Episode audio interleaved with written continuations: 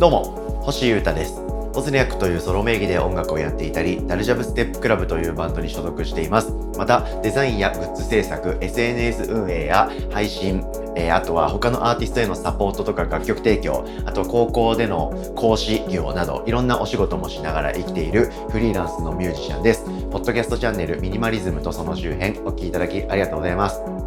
毎日あれやこれや発信しているこのチャンネルですが、今日はですね、僕のこのいっしゅうかんの動きをまとめる回にしようと思っております。毎日聞いてくださっている方は復習がてら知るって聞いていただきまして、たまに聞くよという方はですね、このエピソードから他の興味のあるコンテンツやエピソードがもしあれば、そこに飛んで次なるアクション楽しんでいただけたらと思っております。よろしくお願いします。今週は皆様どういう週でしたでしょうか？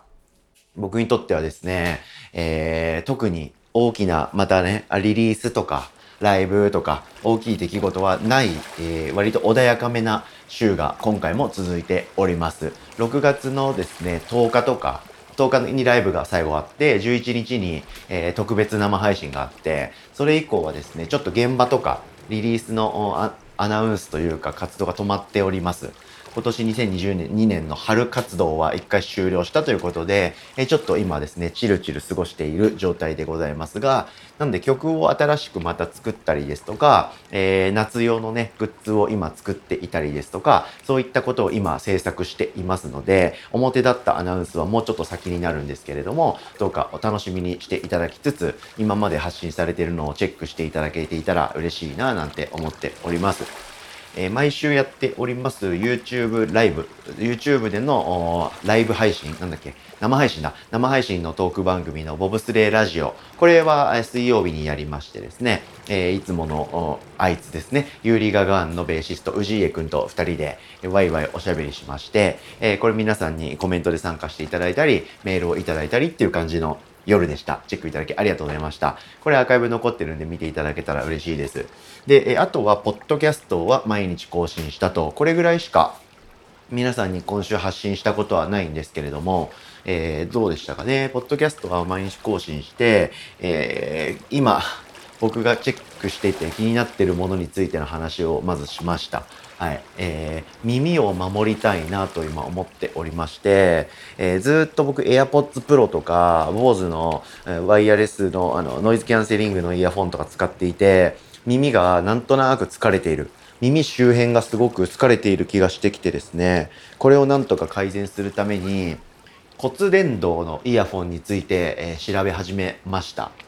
多分耳にあのイヤフォンをブツッと突っ込まないので、多分耳への負担、疲労が軽減されるんじゃないかなと思ったりしました。はい。まあ、その疲労っていうだけじゃなくて、ずっとイヤフォンとかをあのカナル型っていうね、あの耳の穴にブスッと突っ込むタイプのイヤフォンですけど、それを使い続けてると、まあ、耳の穴が不快になってくるっていうか、ずっと何かが入ってるの嫌だなって思ったりするんで、でも音とか、えー、音楽とかね、人が喋ってるコンテンツとかはチェックしていたいので、えー、それなんとかうまいことない方法ないかなって考えていまして、あじゃあ骨伝導っていう骨から音を取り入れるっていうスタイルはどうなのかなと思って今調べております。はい、っていうのと、あとはセールとか何パーセントオフとか、今だったら〇〇がついてくるよとか、何時間以内に注文したら即日配送するよみたいな、そういった謳い文句に惑わされるなっていうものの付き合い方っていうかね、買い物についての話をしました。はい、でそれに関連して、えー、映画も見ててですね、すごくそれがいい映画だったんで、えー、その話をして、でその映画、えー、サウンド・オブ・メタルっていうやつだったんですけど、えー、その映画がなんとそのミュージシャンが耳が聞こえなくなっちゃうみたいなことから話が進む映画だったんで、あ、これは今の自分が興味のある骨伝導のイヤホンとか耳を守りたいってことと結構リンクしてるかもということで、それについての話もしたりしました。はい、あとはですね、 iPad を僕は買いまして、スマートフォンの iPhone と iPad とパソコンっていうこのさん種類のデバイスで生きてるんですけど、えー、スマホにですね全然アプリとか入れてないんですよね。はい、でそれで、えー、いろんな楽しいアプリですね、 エスエヌエス とかメルカリとか、えー、ウェブブラウザーとかそういうアプリを全部 iPad に移植しておりまして、スマホにはほとんど何も入れてない状態で生きてるんですけれども、そういうデジタルミニマリズムが引き起こしたあれ俺すげえダサいことやってるということに気づいた、そんな話を小話的に収録させていただいたり、こんな週でした。はい、結構話題いろいろだったんですけど、僕の中で最近ホットなことを喋ったという感じでございました。であとは昨日か昨日はですね、音楽紹介ということで、えー、今僕があのかなりトップクラスに興味のある人たちですね、スリートラップドタイガーズっていう、もう今やってないんですけど、数年前一昔前にガンガンやっていたヨーロッパのバンドについてのお話、あとそのメンバーさんにんいるんですけど、スリートラップドタイガーズってそのさんにんのメンバーが今それぞれえー、個々でですねめちゃくちゃ活躍していて、えー、そういうの知るのって楽しいよなって思ったという話をしてみました。これ Spotify 限定で聴けるエピソードとなりますので、他のプラットフォームでこのチャンネル聞いてくださっている方はぜひ Spotify からチェックしてみてください。で余談ですけどこの音楽紹介のですねポッドキャストがですね全然再生されないんですよね。